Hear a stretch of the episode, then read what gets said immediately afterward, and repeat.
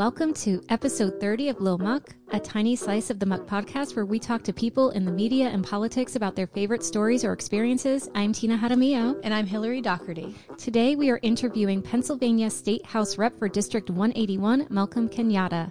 Hillary, tell us about today's guest. So today we are talking to Representative Malcolm Kenyatta, who currently serves as vice chair of the Philadelphia delegation, as a member of the governor's task force on suicide prevention, and a host of committee leadership positions. He received a BA from Temple University, an MS from Drexel University, and completed the Harvard Kennedy School's Executives in State and Local Government program. As the first openly LGBTQ person of color and one of the youngest members elected to the Pennsylvania General Assembly, he is deeply committed to creating an equitable equitable and inclusive society. As a legislator, he has championed proposals to address generational poverty, raise the minimum wage, protect workers' rights, increase access to mental health, common sense measures to address gun violence, and protect our digital infrastructure. He is currently running for the U.S. Senate. Welcome, Representative Kenyatta. Thank you so much. Happy to be with you. All right. So, you come from a long line of activists. Can you tell us about how that has influenced your current path? Yeah, so my grandfather was a was a civil rights activist um, involved in a variety of different things, and you know, and my parents, you know, they weren't, I guess, activists in the traditional sense of the word, but what they instilled in us was a you know, my mom would always say, everybody can do something, mm-hmm. right? You know, we grew up incredibly working poor, but that didn't stop us from having to go to food banks, even though we might be at a food bank later ourselves later in the mm-hmm. week. Uh, that didn't mean that we didn't have to go volunteer. That didn't mean that we didn't have to, you know, do things in our, in our faith community and and our community more broadly um, to to get involved and, and, and get engaged. And for me, you know, I always say you can draw a direct line between, you know, sort of this experience and now me running for the U.S. Senate. I was 11 years old and was living on this little block in, uh, in called Woodstock Street in my now district. Mm. And I came home and I'm just, you know, complaining to my mom, you know, about all the different stuff on the block that I was upset about, the trash and whatever else. And my mom, you know, just, you know, looked at me and without skipping a beat, she said, "You know what, boy? If you care so much, why don't you go do something about it?" And and I was like, "Okay." Um, I thought she was just going to give me a hug, but instead she gave me some tough love.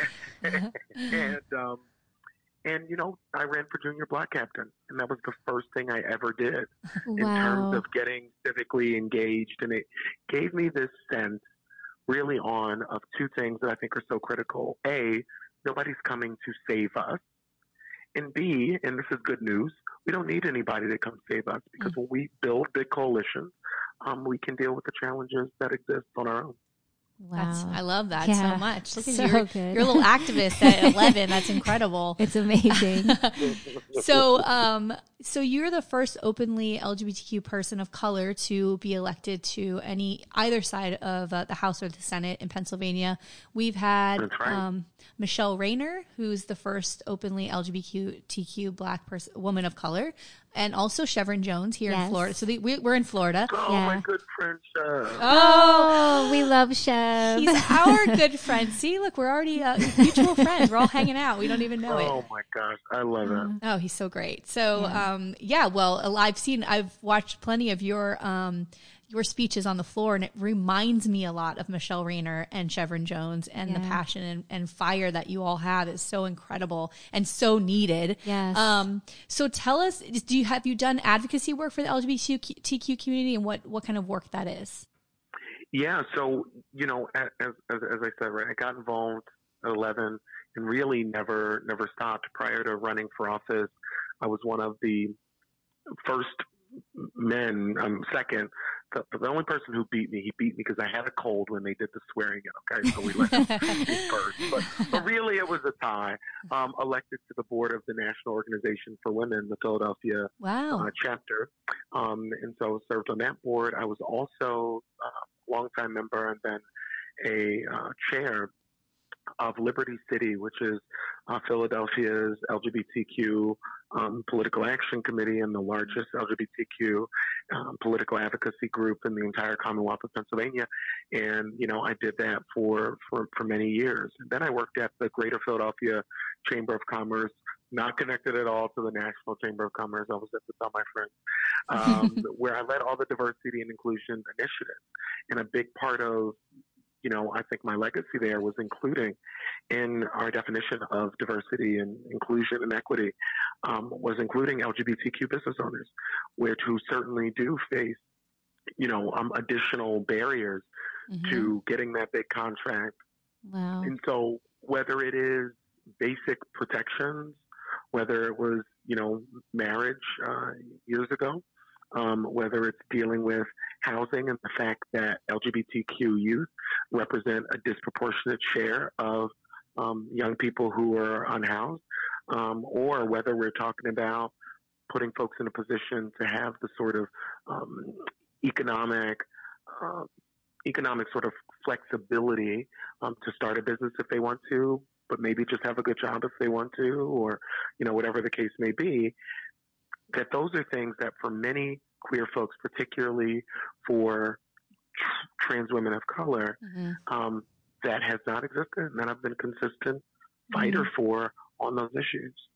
Uh, Hillary mentioned uh, that you give these incredibly impassioned speeches on the floor, and last year you gave one about low wages. Can you talk to us about what prompted your response that day?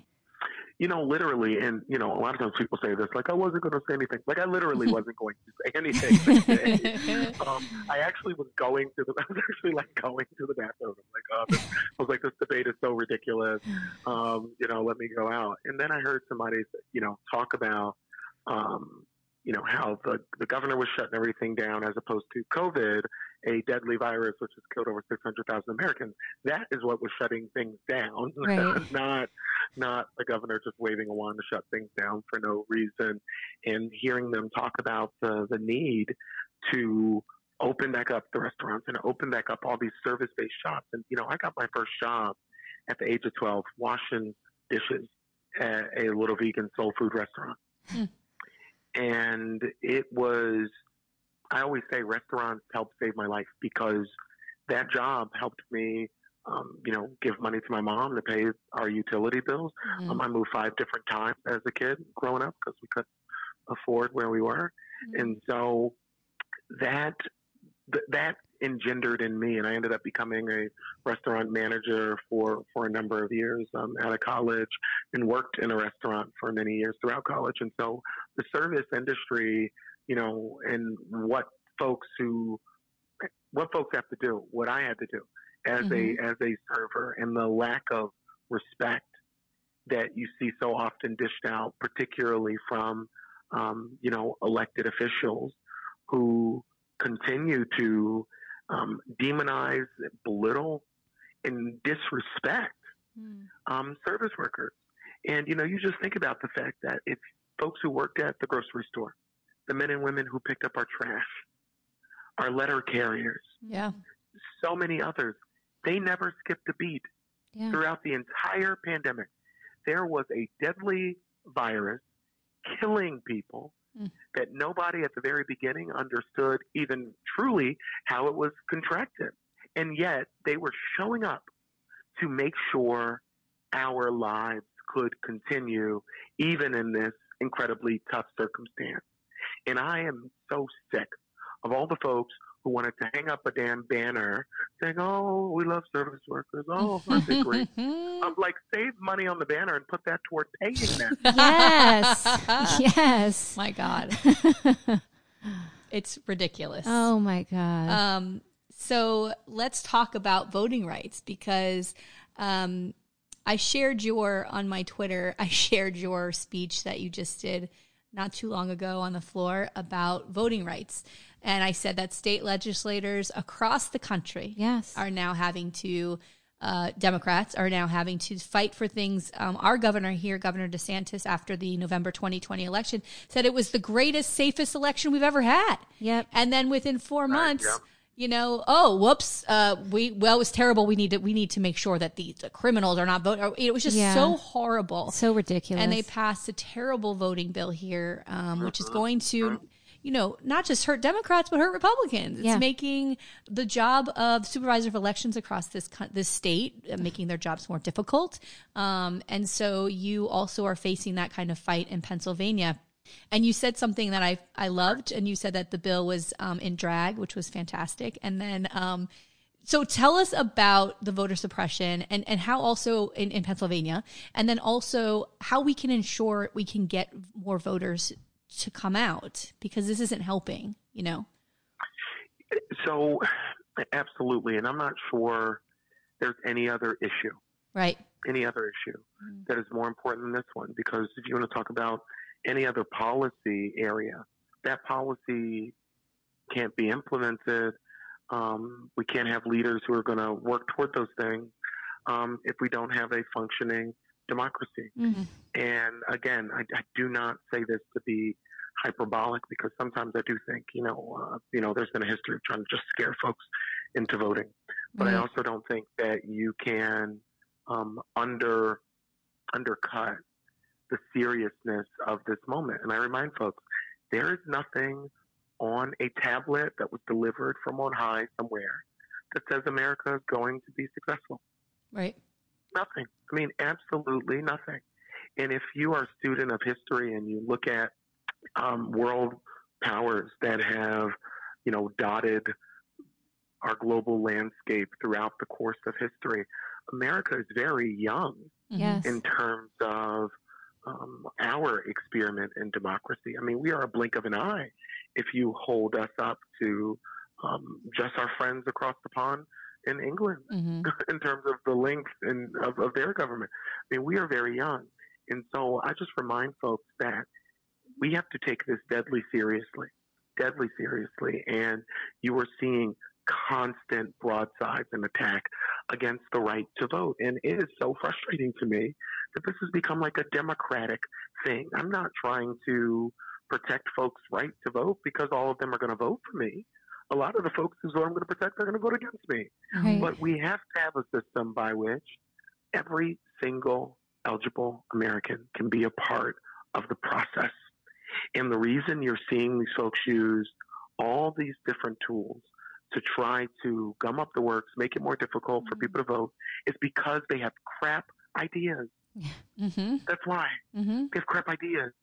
If they had good ideas that they thought were popular with the broad swath of the American electorate, then they wouldn't they would want everybody to vote. right.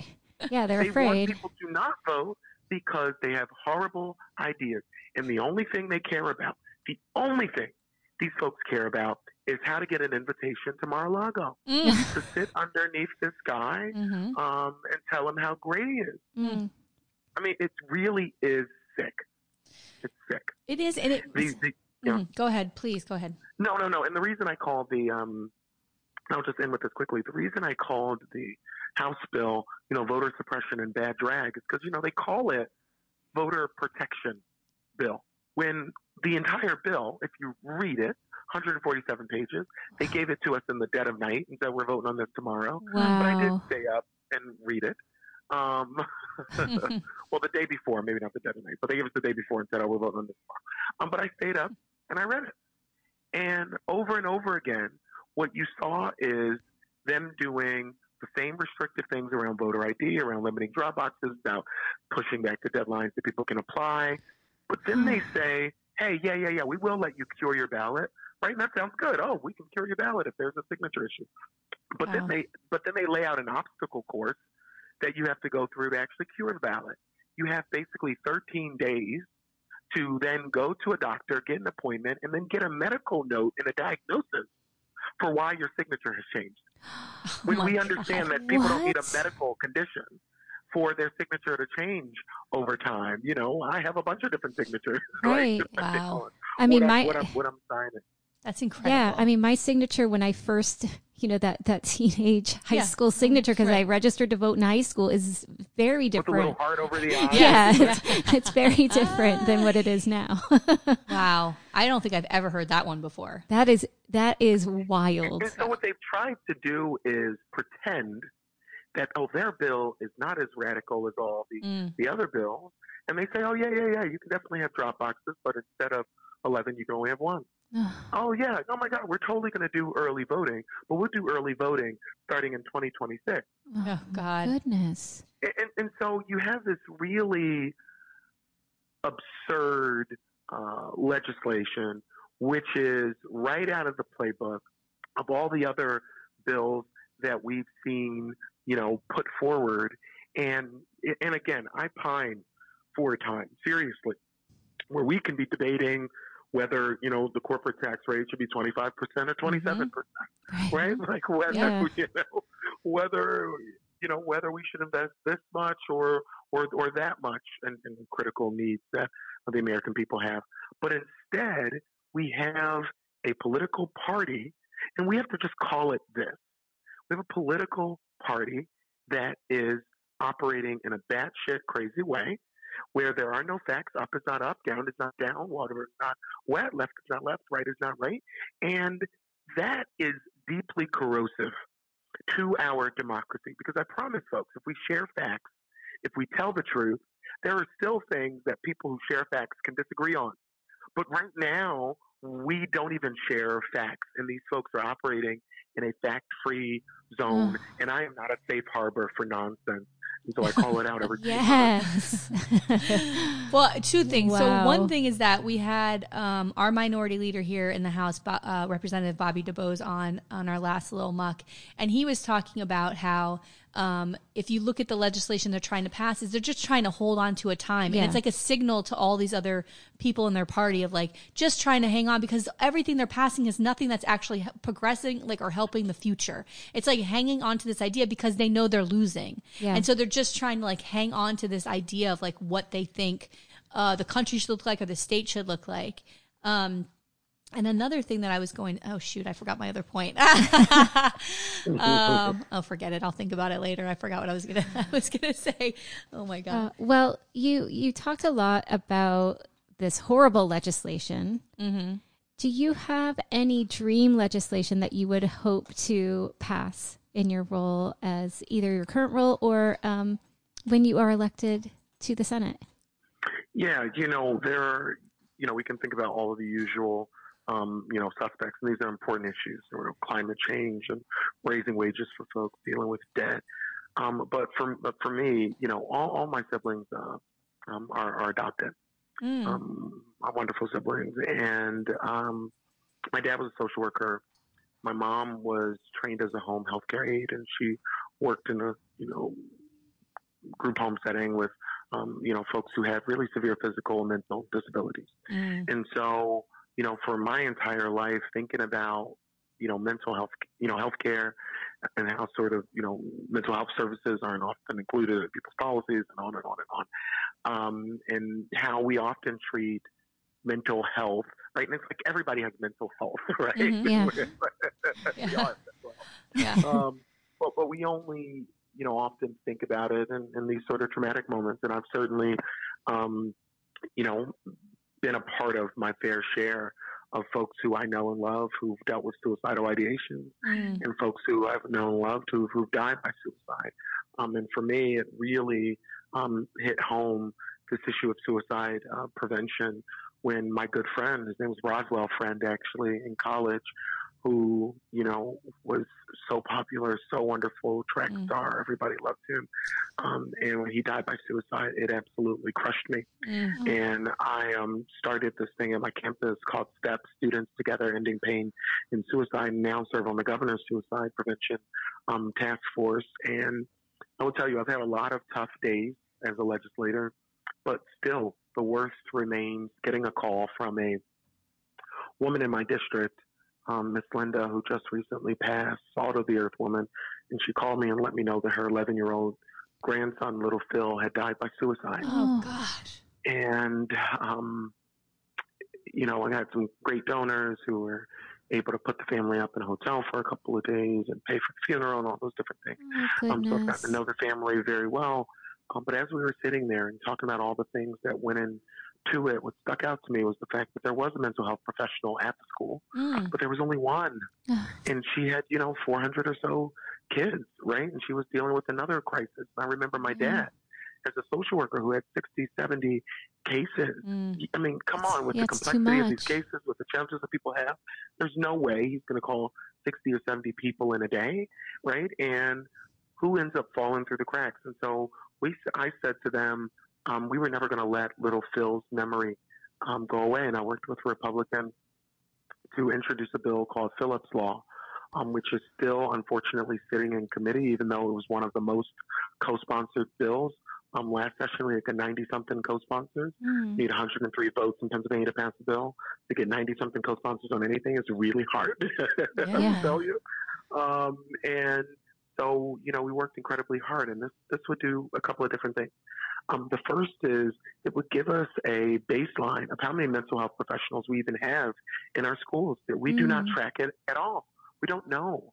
And when you use the term counselor, a counselor could be somebody helping a kid fill out a high school or college application, which is important, but that person's not necessarily a mental health professional. You may have a nurse who people don't necessarily think of as a mental health professional who may very well be trained um, in that. So that's the first thing we need to do is get a real sense. Um, Mm. and then second, using best practices to say this is the ratio, the mandated ratio of how many you have to have Right. per student to make sure um, that the, the load that they have to deal with and that the accessibility that that's increased for our young people. And then ultimately we have to find out a way to, to, to fund it. I talked to then Vice President Biden about this in New Hampshire, and he ended up adding this as a part of his platform. Wow. Um, he said, you know, wow, this is something we need to do at the federal level. And so, you know, a lot of things I want to accomplish, but the most important day for me will be when I can bring Little Phil's family to a bill signing, to stand behind the president as we sign a bill that reimagines the way we provide mental health care for all of our kids. Oh my gosh, that's incredible, especially because right now, I mean, I've seen it in my own children, but during the pandemic, I feel like mental health for kids yes. is so important. And I think it's really come out like you can see the isolation and what it's done to kids, not having that social aspect with being in school. And it's really, really important. Right. That's an amazing and, piece and of even, legislation. Yeah, and even the worry of you know parents who have lost jobs or parents No, who it's have all stressful, you know, yeah. yeah. Oh my gosh. Such. I I'm. I can't Yeah, wait to see have, this you know, happen. We deal with record gun violence as well, Mm. and I think about all the time. Um, you know how I mean I'll never forget. I was, uh, was a kid sitting on a you know step growing up, and somebody got like shot in the face like half a block from my house. Right, like I didn't know the person, um, but still, like that's a traumatic experience. Mhm. Yeah. Like for me, for certainly for that family, for for everybody else. But you know, my mom was like, the next day, you know, you know, you're going to school. Right. Right, and that's true for so many kids. Like, all right, next day, go to school. And you know, algebra is hard any day of the week. Um, and like for all the math people, you are wrong. Algebra is hard. I know they're like, Yes. that hard, I yes, it agree. yes, it is. It is hard. You were wrong, and I'll never forget my teacher when we were learning algebra. I was like, "Do you recognize like you're putting letters up there with the numbers?" this doesn't see, doesn't go together. These two things don't go like together. you just stop Yeah. doing that. Like I just left English, but but anyway, you know, but that's even harder to do when yeah. you just witnessed a murder. Mm. and we're seeing so many, um, you know, record numbers of violence and crime. And as you all know, certainly in, in, in Florida and certainly Mhm. here in Pennsylvania, that you have folks, and let's be very clear, the NRA, Gun Owners of America, all these different people, they don't speak for law-abiding gun owners. They don't. They speak for the gun manufacturers, whose only goal is to sell as many weapons as Yeah. possible but all the things that we could do to make folks safer and lessen that that that, that those traumatic experiences um, that has support with broad majority of the American people and with um, with, you know gun owners. Gosh, that's a, A bit of a segue, but important. No, no, so, so good, important. so good. So let's talk about your now you're in a race for the U.S. Senate in Pennsylvania to I've represent heard Pennsylvania. that. Yes, I mean it's no big deal, no big deal. Um, tell us about what um, made you helped you like make this decision, come to this decision, and also what you want to accomplish as a U.S. senator. Yeah, you know what? For me, it was, I was so sick of over and over and over again hearing people every election cycle talk about how much they care about working people. Mm. You know, they do the obligatory Black Lives Matter. Mm. Great. They talk about how much they love marginalized people. Right now, it's Pride. It's like a bunch of people mm. walking around you know, wrapping themselves in Pride flags. Companies right. wrapping their products yeah. in mm-hmm. Pride stuff, and you know, it's wonderful. But yet, when folks from those very communities want to speak for ourselves, you get the whole song and the dance about why it's not your time, why you're not the right person, why why it shouldn't be you, why it should be somebody else, why you should hire a spokesperson as opposed to somebody who can actually speak to the nuance of what it really means for people who are struggling, people whose feet, like mine, are bloody from walking over the glass of government's inaction on critical issues.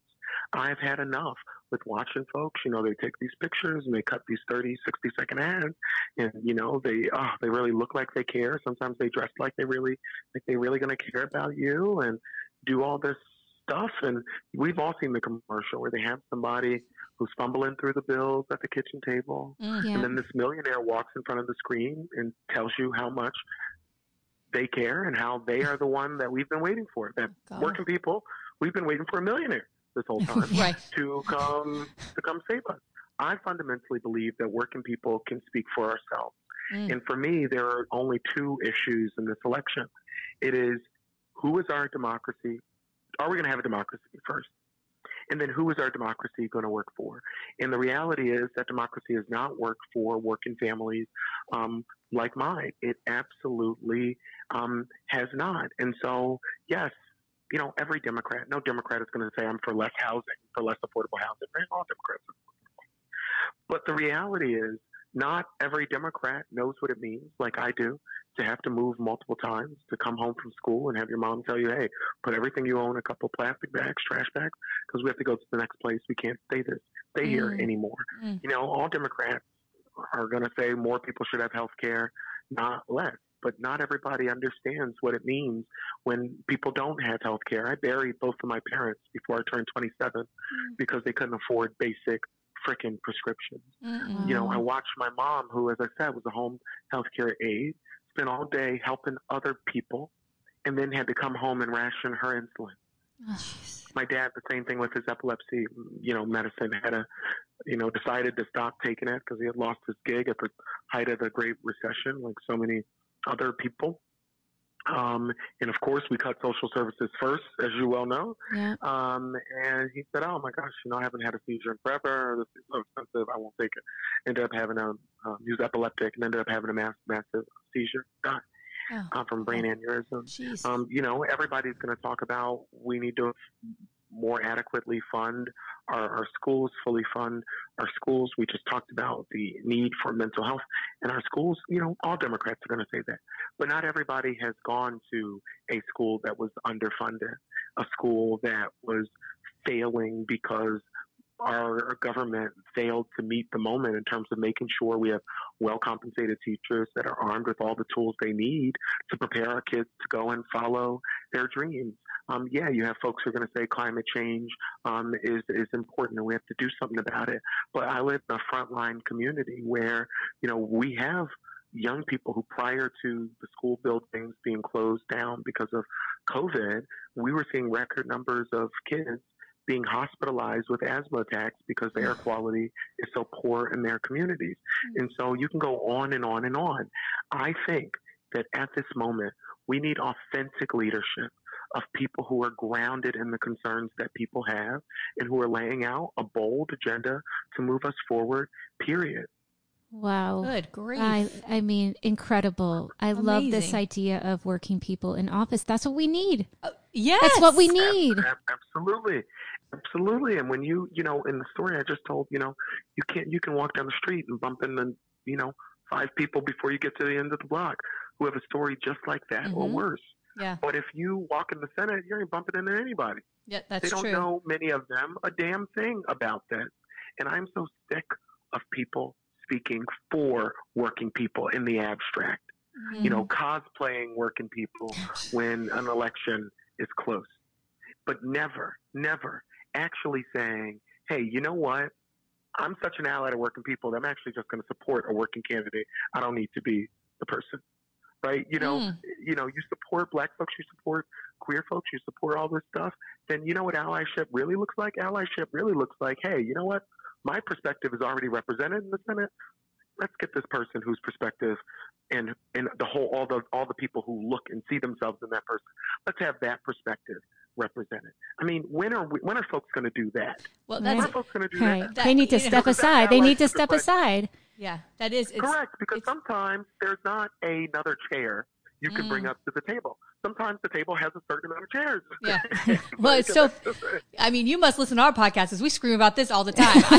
you know, there's there's it, there's a local party here where it's a, it's a there's a white gentleman who's held on to power for a really long time, and he talks about he voted against something. I don't want to get into the details, but he voted against something because he's he's like, well, it's going to take away power from people of color, and I was like, well, you could step down yeah. and like maybe allow someone else to have power, right? Like you could actually make space for what you you're saying you care about, right? And I don't I mean Correct. it's such yeah. a crazy thing to me is this well, it's also, you know, it's white supremacy at its worst, but it's like, yeah. you know, like maybe you could actually look around and trust the voices of pe- the people who are saying, I represent this and I can do it. And actually, you know, you can still be empowered by actually Supporting, helping and advocating yes. and so, yeah, doing all the things and use using your power to help someone else. Yeah. Oh gosh, what a oh. nightmare. Oh. ab- ab- absolutely, absolutely. That's that's that's exactly right. And for so long, you know, working people have not been represented um, in the in, in, the Senate. And I think that ultimately mm-hmm. we, we, we, we need that. You know, I understand that. You know, my race is historic in a bunch of different ways. You know, I'm the first openly LGBTQ person of color to run for Senate in American history. If mm. elected, I'll be the first openly gay man to ever serve in the body, only the 12th African American. And all those different things are, are exciting and great. But the reality is, we have had so few people who understand in their bones what's broken because they've lived through it, not just mm-hmm. telling somebody else's story, but telling their story. And the reason that matters is that our personal experiences impact everything about how we see the world and about how we look at policy. And some of this stuff you can't just get a briefing on. Do you know what I mean? Yeah. Some of this stuff you can't just do a walking tour in a community and learn all that is necessary to, to, to understand about some of these issues. You know, I just say some of the stuff you had to be there. You had to be there. And we deserve to have some people in the Senate who, you know, have the types of experiences that I've that I've had. Um, you know, we don't need everybody to have had my experience, but we do need a government. If we are going to address the fullness of the concerns that the American people have, then we have to have a government that reflects the fullness of those American experiences. Mm-hmm. I mean, it's kind of basic. I mean, wow, yeah, it makes sense. Incredible. Well, I'm very incredible. excited for this campaign and for you running. I'm, I'm yes. really glad that you're doing it and you're putting yourself out there to run. It, it means a lot. And um, thank you so much. Of course. And I want to thank you for being on the podcast today yes. and taking your, your time on your Sunday. I know Sundays are time. I, would rather be floating in the pool right now, but I really appreciate you being yes. here Listen, with us. No, no, no, no rest for the weary. I'm on no. my way to, to another to another uh, pride that we're having in, uh, in, in upper upper Darby. Oh, um, and so you know, listen, every every day we're out doing something, talking to somebody about about what's at stake. Um, you know, and again, not for not just for me in this in this campaign. I say it all the time. We've gotten so caught up in a cult of personality around candidates, and I tell people, listen, I don't need anybody in my in my cult.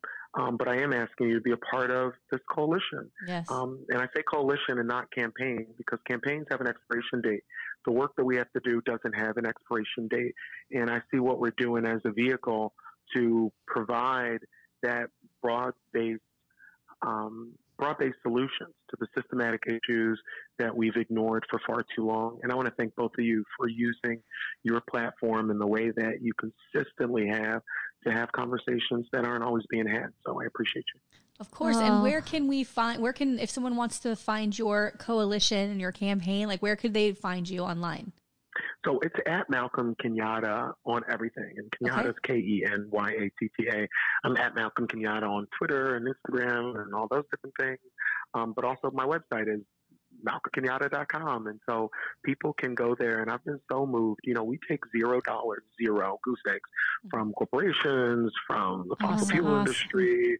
We are building this campaign, you know, you know, one one sort of dollar at a, at a time. Our average contribution is like 20, 20 something bucks, Mhm. which is so, you know, so exciting for us because we understand that like what I'm doing, there's not a well-worn path for Mhm. black folks, black queer folks, Mm. black folks more broadly, who want to run for Senate, right? There are very few, um, frankly, who've ever done it. Um, and so we understand there's not a well-worn path, and a big part of the reason you don't see a lot of working people run is because it's so ridiculously expensive. and you know, folks decide, hey, I need to take these big corporate checks, um, Yeah. you know, from folks to do it. So we're not doing that because I want people to always know, and this is not something I did for the Senate campaign. I've always just sort of believed this, that people should know who who, who I'm employed with because Pat Toomey has worked for the Club for Growth and all of his big donors the entire time. You know, I joke that when he finishes his last day at the Senate, he won't clock out with the Senate clerk. He'll go over to the Club for Growth to Mm. clock out with them because that's he's, that's who he's worked for this entire time. Um, and so we have an opportunity to change that. And every time somebody chips in whatever they can, um, they help make what we're doing a reality. So thank you again for your time and again for using your platform the way that you do. Thank you so much. We really appreciate you coming on the show today. Happy to do it. Take care. All right. all right. Bye bye. Bye. If you want to learn more about this week's guest, please follow the episode notes on our blog at themuckpodcast.fireside.fm and be sure to follow us on Instagram and Facebook at the Muck Podcast. To support the Muck Podcast, please visit our Patreon page. We have three levels of support and different goodies for each level Muckraker, Policy Wonk, or Bleeding Heart. We can't do it without you. Music for the Muck Podcast written and performed by Sean Doherty.